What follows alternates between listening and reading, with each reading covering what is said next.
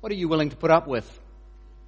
How much does it take to provoke a reaction from you? It's the school holidays, so parents are facing the daily antics of children who seem to push all your buttons, and you have to work very hard to stay calm and in control.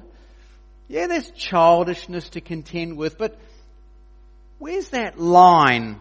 There's this cross that, that you're provoked, you, you react, discipline is brought to bear. There are some colleagues in your workplace. They just don't seem to learn what is needed to get the job done. A few pointers, some retraining, the performance review conversation. How much do you have to put up with until there's change? Uh, politically, how many times do you think an MP can stuff it up before they should get the sack? How much patience are you willing to extend? How much incompetence are you prepared to cope with? What about church? Does it matter how well other people on that side of the congregation are doing with regard to living faithfully for Jesus? Oh yes, there's lots of encouragement and, and support, learning and mentoring in the Christian life, plenty of patience and prayer, but does there come a point where you've got to do something, you've got to say something? It's not good enough. Uh, how much are you willing to put up with? How much does it take to provoke a reaction from you? Uh, that is the critical issue facing the church in Thyatira that we're looking at this morning. They are willing to tolerate what Jesus says shouldn't be tolerated anymore. Uh, we're five weeks into looking at the book of Revelation. Uh, the last book in the Bible, it's both fascinating for Christians and confusing. It's the book some people can't get enough of. It's the some pe- book that some people never want to read at all. Uh, the final book in the Bible uh, is introduced to us, we saw back in chapter 1, by the Apostle John as a prophecy. Uh, chapter 1 verse 3, Blessed is the one who reads aloud the words of this prophecy and blessed are those who hear it and take it to heart, uh, take to heart what is written in it. So enjoy your blessing this morning, Sophia. You read it aloud to us. Uh, it is a prophetic message about the coming of the Lord Jesus. Uh, but John says it's also a letter uh, with a message from the glorious Lord Jesus, communicated through John, addressed to seven churches, uh, which we've said several times represents all the churches. And the third thing he says is that it is a revealing, uh, hence the name Revelation. Uh, chapter 1 verse 1, the revelation from Jesus Christ which God gave him to show his servants what must soon take place. That is, this book is revealing what is hidden, what's unseen. In particular, revealing that what is happening in a local church is actually playing out as part of a greater cosmic struggle, a greater spiritual battle. Uh, inside the church is addressed by the Lord Jesus. There are good and godly things happening. Faithfulness to the gospel is being observed. Uh, love is being shown to the least and the lost. Material sacrifices are being made. Hostility and antagonism are being endured. But inside many of these churches addressed in this book, there are also failures to stand, weariness in the gospel, sins that are pressing in, worldliness that's being embraced. And the great revealing is that these seemingly small and insignificant actions inside these congregations are actually part of a great spiritual, cosmic scale experience that we will see later in the book of Revelation. And it plays out in ordinary believers. So, for example, uh, later in the book, uh, the prayers of ordinary believers are pictured as incense before the throne of God. Something as simple as our prayers seem mundane here now, individually and corporately. No, they are revealed to be something very important and something precious to the Lord. Uh, the persecution that we see believers enduring, particularly in this book, where they might feel alone and isolated. No, the curtain is pulled back and it actually revealed it's actually part of a great spiritual struggle where God's people are pictured as resisting the brutal forces of a, a great beast or a dragon or, or bending and faltering and denying the faith. Uh, we've seen in these letters that, that believers are shut out of business and trade because they wouldn't associate with the worship of idols. And, and we'll see that being revealed that they won't bow down to an evil beast or receive the mark of the beast in order to buy and sell. We see Christians in little churches who call to endure and persevere, thinking it's just them, but then a great revealing of heaven is seen and the true King and many, many believers who can't be numbered and the Lord is victorious in the end. Uh, they live in a world where the Roman emperor seems so powerful and oppressive, being worshipped as a living God. But in this book, the curtain is pulled back and Satan is revealed as the real power behind the emperor and worship of idols. Imperial power is really satanic opposition, and it will all eventually be swept away by the true king and God's sovereign power. It'll all be thrown into the lake of fire. See, these letters that we're walking through, they aren't a distraction or a sideshow. They aren't a warm up act until we get to the real action in the book. No, no. All the beasts and dragons, all the plagues and curses, all the scenes of judgment and destruction, all the episodes of sacrifice and martyrdom, all the displays of heavenly celebration and worship that, that come later in this book are a dramatic revealing of the cosmic spiritual struggle played out as ordinary, everyday Christians engage in the struggles and trials that we see in these uh, seven letters and these seven churches. Well, we, we come to the fourth church addressed by the Lord Jesus. Chapter 2, verse 18. To the angel of the church in Thyatira, these are the words of the Son of God, whose eyes are like blazing fire and whose feet are like burnished bronze. Uh, each letter begins in the same way, carefully structured and shaped. And we, we encounter this repeated pattern, uh, uh, picking up elements of the Lord Jesus as he's described in chapter 1 that uh, dramatic picture of uh, Jesus in heaven seen by John. And, and in this letter to the church at Thyatira, here's the elements that are picked up from chapter 1 verse 14. His eyes were like blazing fire, his feet were like bronze glowing in a furnace. And that is how Jesus is described for the church at Thyatira. Eyes like blazing fire. That is Jesus whose vision penetrates through all obstacles. Nothing is hidden from him. This is the Jesus who sees everything clearly, including the state of the church at Thyatira. This is the Jesus with the bronze glowing feet. This is the Jesus who will subdue all his enemies under his feet. This is the Jesus who will, verse 27, rule the nations with an iron scepter will dash them to pieces. This is the Jesus who judges and punishes, including the wicked in the church at Thyatira. Uh, in terms of an introduction for a letter to the church at Thyatira, it's an ominous beginning. The Jesus who is presented as an all-seeing judge who crushes his enemies under his feet.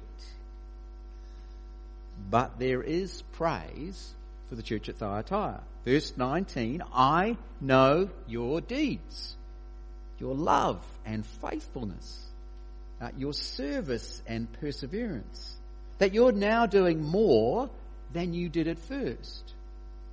This is a good church. What church wouldn't want to be known for these virtues? love. Love for the Lord, love for the believers, love for the lost, faith, their continuing trust in the Lord Jesus and the gospel, service, their commitment to minister and help brothers and sisters in Christ, now, perseverance, in the context of persecution and hardship, here is a congregation that is standing firm, doing more. Now we read about the Ephesian church. They were scolded for losing the first, their first love, for, for doing less than they used to. But not Thyatira. They are working harder and they are doing more than they used to. Which I take in comparison to the Ephesians, I take it to mean that they are growing and improving in their evangelism. They are speaking up more for Jesus in their community. Uh, all of that is a pretty impressive CV for a church. Uh, although this letter to Thyatira is the longest of the seven and much of it is taken up with a particular area of failing in the church, uh, we should pause and take note of these five important aspects of church life. Things that should be pursued, things that should be valued. We want to pursue what the Lord Jesus commends and praises love and faith, service and perseverance, growing evangelism. Now, these are virtues and values on the list of what the Lord Jesus wants for his churches, including us here at Hastings Baptist Church. We want to be people of love and faith, of service and perseverance, of a growing commitment to telling others the gospel. But as good as those attributes are for a church, the Lord Jesus expects more. Verse 20 Nevertheless, I have this against you. You tolerate that woman Jezebel, who calls herself a prophet. By her teaching, she misleads my servants into sexual immorality and the eating of food sacrificed to idols. Uh, in a similar way to the church we looked at last week, Pergamum, uh, the church of Thyatira tolerates teaching they should reject. What, what's the nature of this distorted teaching at Thyatira? Uh, in Pergamum, a comparison is made with, with Balaam, uh, the prophet who masterminded the plan to derail Israel in the wilderness by seducing them into sin through food and idolatry and sexual immorality. In Thyatira, the comparison is made with Jezebel, the, the pagan wife of King Ahab. We heard a little bit of her story from 1 Kings. If you haven't worked it out, she's a nasty piece of work. And uh, uh, her goal was to champion the cause of Baal worship, the fertility god of the Canaanites. Her strategy was to develop and encourage the worship of Baal alongside the worship of the Lord. In her public face, she wasn't denying worship of the Lord. Rather, she was saying that Israel could worship many gods. Just add worship of Baal alongside your worship of the Lord. Uh, the technical term is syncretism. It's, it's in those family of words like synchronized, you know, together in time. Well, this is uh, together in beliefs, to mixed beliefs, beliefs alongside each other, mixed and merging religions. That was uh, Jezebel's public agenda. But, but privately, uh, she was working away to murder all the prophets of the Lord. She wanted to ultimately do away with a, a covenant relationship between the Lord and Israel.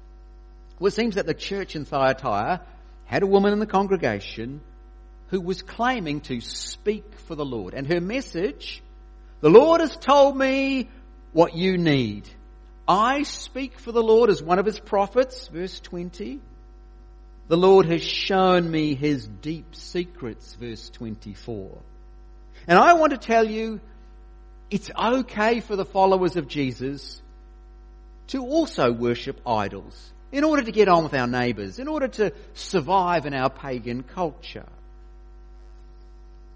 Uh, in the Roman world in the first century, if you wanted to trade, if you wanted to be part of business, You needed to belong to the association, the guild, the federation.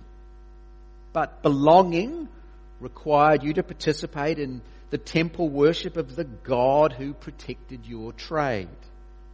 So as the god of fire, Vulcan was the patron of metal workers. Ceres, as in the word cereal, was the goddess of agriculture and crops and fertility and grain and therefore the protector of farmers. Mercury was the god of commerce and so he looked after the merchants. Hephaestus was the god of blacksmiths, carpenters, craftsmen, artisans and sculptors and on and on it went. Every occupation, every job had their god, their divinity. And if a Christian wanted to work in that trade and that business, then the worship of these gods was a requirement. So no doubt it's very tempting to hear someone in church teaching, hey, it's okay to be a Christian and at the same time it's okay to worship whatever gods you need to in order to get on about your business. It's okay to go along to the temple associated with your trade. It's okay to eat the food sacrificed in honor of that God. It's okay to sit in on and be part of the prayers offered to the idols. It's okay, even perhaps if you have to, to indulge in the temple's sexual immorality. Uh, it's hard to know if the sexual immorality referred to here was actually physical sex or whether the reference is, is metaphorical, a, a spiritual adultery. Uh, the word, it's just one word translated sexual immorality. Uh, but it's hard to know if that's the idea here because it's used in the next sentence, but it's not sexual immorality there. So, uh, uh, it could be actual sex it's being asked of. Ancient temples in that uh, era were known for such things, but, but the same word that's used uh, when Jezebel has been given time to repent of her immorality it's the same word as the previous sentence where they translated it as sexual immorality. The implication is that, well, she's been given time to repent of her immoral teaching. Uh, certainly later in this book, uh, this word for, that's translated sometimes sexual immorality is just used for the immoralities of Babylon the Great, uh, probably a reference to the Roman Empire. And in that context, it seems more about spiritual adultery, spiritual unfaithfulness, denying a proper fidelity to the Lord. So this Jezebel character may be teaching an allowance for actual sexual activity as part of idolatry, or rather her teaching is promoting a spiritual adultery, allowing believers to be unfaithful to the Lord as they metaphorically get into bed with the idols. Uh, whichever it is, both are completely unacceptable to the Lord Jesus. Verse 21 I've given her time to repent of her immorality, but she's unwilling. So I will cast her on a bed of suffering, and I will make those who commit adultery with her. Again, this sounds like a kind of spiritual unfaithfulness by following her. I will make those who commit adultery with her suffer intensely unless they repent of her ways. I will strike her children dead. That is, the, the people who are following her teachings. What a terrifying prospect. The Lord Jesus, with his blazing eyes of fire, seeing clearly into the life of this false teacher and her disciples, and where he sees no repentance, the one with the burnished bronze feet will crush his enemies in judgment. Well, no one in this congregation is being asked to join a friend in a pagan temple. Uh, no one's inviting you to share a meal in honor of some so-called God. Uh, no one is inviting you to offer a sacrifice to the idol of whatever business you happen to be working in. Uh, yes, our culture has uh, many elements of sexual immorality associated with it, but no one is pressing you to engage in that if you don't want to. So, do we get off scot free in our day and age? Are we dodging the issues that, that they faced in Thyatira? No, I don't think so. I think syncretism, multiple religions side by side, I think that's alive and well in our day, just as it was in the first century. That is, bringing uh, other things alongside Orthodox Christianity. You can, we can have space for them both. I'm not telling you you can't have this, but let's just make room for this next to it. See, I think the health and wealth gospel is another religion that people are trying to graft into Christianity. Everyone in our culture wants to be rich. And prosperity teaching is just baptizing worldly greed and materialism into the church. And it's so tempting. Who doesn't want to be rich and comfortable? I found myself in my own imagination uh, a couple of weeks ago toying with what life would be like if I won $33 million on Powerball. It's never going to happen because I never buy a ticket. But the seduction of money and luxury, oh, it's very powerful. And then to have some Christian teacher say, oh look, I can have faith in Jesus and I can be extravagantly wealthy in this life. No, no, no, more than that. I should be extremely rich because that's what Jesus wants for me. All of that is a devastating and destructive lie.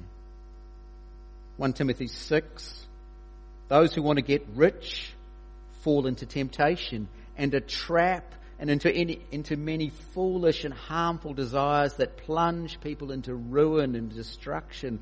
For the love of money is a root of all kinds of evil. Some people, eager for money, have wandered from the faith and pierced themselves with many griefs. That kind of teaching cannot and must not be tolerated.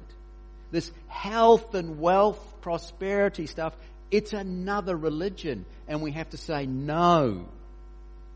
And followers of Jesus who become disciples to prosperity must be strenuously warned no.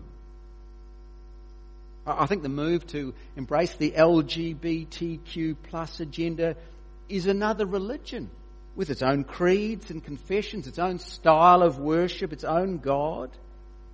And people are wanting to transform Christianity with, the, with that agenda. It's another form of syncretism. Our broad culture is pushing full steam ahead with uh, new sexual practices and new sexual identities. And some Christian teachers and some churches are doing all they can to normalize and, and welcome this new sexuality into the pattern of church life. Now, was some tried to twist and bend the Bible to make it stand on its head and say, look, it's all okay. Uh, most of us said, no, that doesn't work, and they've just sidestepped the Bible altogether. The argument of choice is a testimony. I'm a good Christian. I believe all the things you believe about Jesus, but I also believe I'm right about my sexuality. I was sad and oppressed. Now I feel good. Who are you to deny how I feel? We have Christian professors and theological colleges changing their minds about this matter because their children have declared themselves gay and who doesn't want to extend empathy and compassion to someone struggling with their own sexuality and sexual desires. Surely the loving thing to do is accept and affirm everyone in this category. But to do that is to tolerate what Jesus does not permit. It's not loving at all. 1 Corinthians 6 or do you not know that wrongdoers will not inherit the kingdom of God? Do not be deceived. Neither the sexually immoral, nor idolaters, nor adulterers, nor men who have sex with men, nor thieves, nor the greedy, nor drunkards, nor slanderers, nor swindlers will inherit the kingdom of God. And that is what some of you were, but you were washed. You were sanctified. You were justified in the name of the Lord Jesus Christ and by the Spirit of our God. It's not loving to tolerate and affirm a lifestyle that sees people excluded from the kingdom of God. It's not loving to belittle the godly lives of real believers who battle with such desires and yet remain celibate and faithful to the Lord. It's not loving to deny people the truth of the gospel so that they might be washed and sanctified and justified and transformed in the name of the Lord Jesus. Syncretism, mixing biblical religion with old idolatry or new versions of morality, it is a practice with a long and tragic Old Testament history. Centuries of it for us to read and think about. It was the great disaster for God's people in ancient Israel. It was the road to death and judgment. This kind of syncretism, this kind of idolatry resulted in Israel being vomited out of the land into exile. Why will the Lord Jesus bring judgment down on those wrapped up in this false teaching in Thyatira? Because this woman is promoting something that's deceptive and destructive. And the Lord Jesus will not let this gangrene infect his church. He will cut off and crush such false teachers and their misguided disciples. He will not t- tolerate such a deadly contagion at work in his bride. And here is the great fault of the church at Thyatira. Verse 20 Nevertheless, I have this against you you tolerate that woman Jezebel. Uh, Jesus is confronting this church about their toleration of this deceptive teacher and her ungodly teaching. And more than that, he is, verse 23, challenging all the churches to not tolerate unfaithful teachers and destructive teaching. Uh, when Jesus brings down his judgment in Thyatira, verse 23, then all the churches will know that I am he who searches hearts and minds, and I will repay each of you according to your deeds. Uh, putting up with false teaching and false living is a big deal to the Lord Jesus. Here's the great test for us as a church this morning. Will we be a good church? Oh, a church marked by love and faith, service and perseverance, growing evangelism, but also a church who will not tolerate distorted teaching and corrupt living. So, as I asked at the beginning, what are you willing to put up with? How much does it take to provoke a reaction from you? Because we shouldn't sit back and expect, well, the Lord Jesus will send judgment from heaven to sort out any troublemakers that might one day appear in our church. Uh, he's told churches what to do. And here he is rebu- rebuking a church that is being lax about their duty. Now, we should never imagine that this process in real life would be easy or straightforward. Uh, wrong teaching arrives through people who think they are being kind and generous, who think they are delivering God's deep secrets, not Satan's deep secrets. They think they are improving the Christian faith. Uh, wrong living is promoted by people who just want themselves and everyone else to be happy. Who believe that they, they aren't hurting anyone. No one else has to copy them. Who believe that, look, this is a way of life that's acceptable to Jesus and for a church to draw a biblical line, to say no to distorted teaching or disordered living, to insist that Jesus' words and Jesus' way is the best and right way, that's going to feel mean and hard and confrontational. But the Lord Jesus clearly tells us not to tolerate what he is unwilling to tolerate. Now, today, I, I don't think we have false teachers running amok at HBC. I don't think we have extreme sinful lives playing out here. But we'll probably have one or both of those situations in the future. What are you willing to put up with? How much does it take to provoke a reaction from you? I like to think of these kinds of passages as a fire drill We don't have a fire in our church at the moment, but if we did, would, would we go through the process? Could we do it? Could we do what Jesus tells us to do? Would we not tolerate what he doesn't tolerate?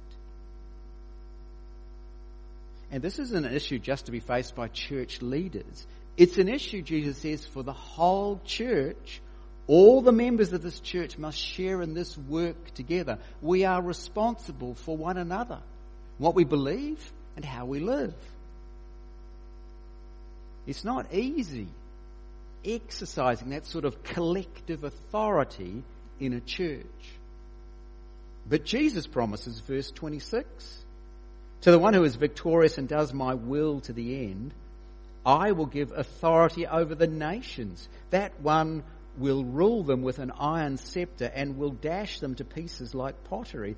Just as I have received authority from my Father, I will also give that one the morning star. It's a promise to share in the authority of Jesus on the last and great day. Now, the promise is from Psalm 2, where God's king will rule over the world. And here that promise is extended out to faithful Christians. We will rule with him.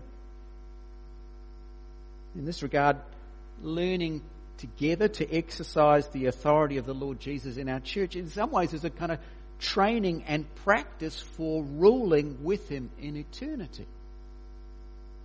And the promise of the morning star is the promise of being united with the Lord Jesus himself. Because as we learn in the last chapter, Jesus is the morning star.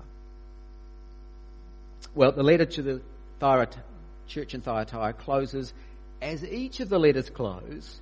Jesus says to each church, verse 29, Whoever has ears, let them hear what the Spirit says to the churches. Now, you, you might be familiar. You might have heard that, something kind of like that in the Gospels. Because these are essentially the same words that Jesus used when he was teaching parables in the Gospel accounts. So, for example, uh, Mark chapter 4, after telling the parable of the four soils, uh, Jesus says, Whoever has ears to hear, let them hear. And when Jesus spoke in parables, he was speaking to people who were potentially hard or hostile towards him. He wasn't assuming a warm reception of his message. But he was, he was putting the parable out there, and if, if someone did want to listen hard and press in, they could, they could understand, they could grasp what Jesus was saying. But if they were indifferent or apathetic, the message of the parable would pass them by. It would fade away, be lost to them because, well, they didn't really want it. Well, when each of these letters closes with these words Whoever has ears, let them hear what the Spirit says to the churches. There isn't an assumption that these messages to the churches will be taken to heart and put into practice. No, no. Jesus puts these letters in front of us.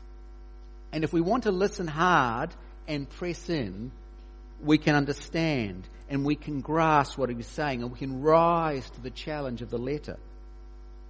But if we're indifferent or apathetic, the message of these letters will just pass us by. It'll fade away. It'll be lost to us because we didn't really want it.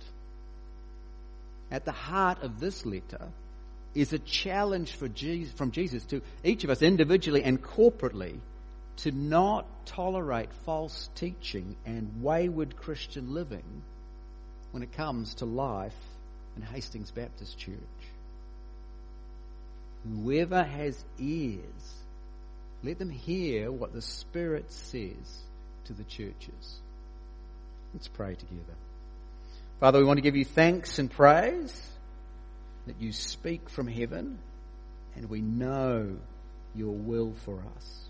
We pray that you would give us discernment to recognize what you will not tolerate and courage to be victorious, to stand with you and do what needs to be done as a church. Help us, we pray, to live out these good attributes of love and faith, service and perseverance, and a determination to share the gospel of the Lord Jesus and to stand faithful to the true gospel and to true gospel living. Help us, we pray. Amen.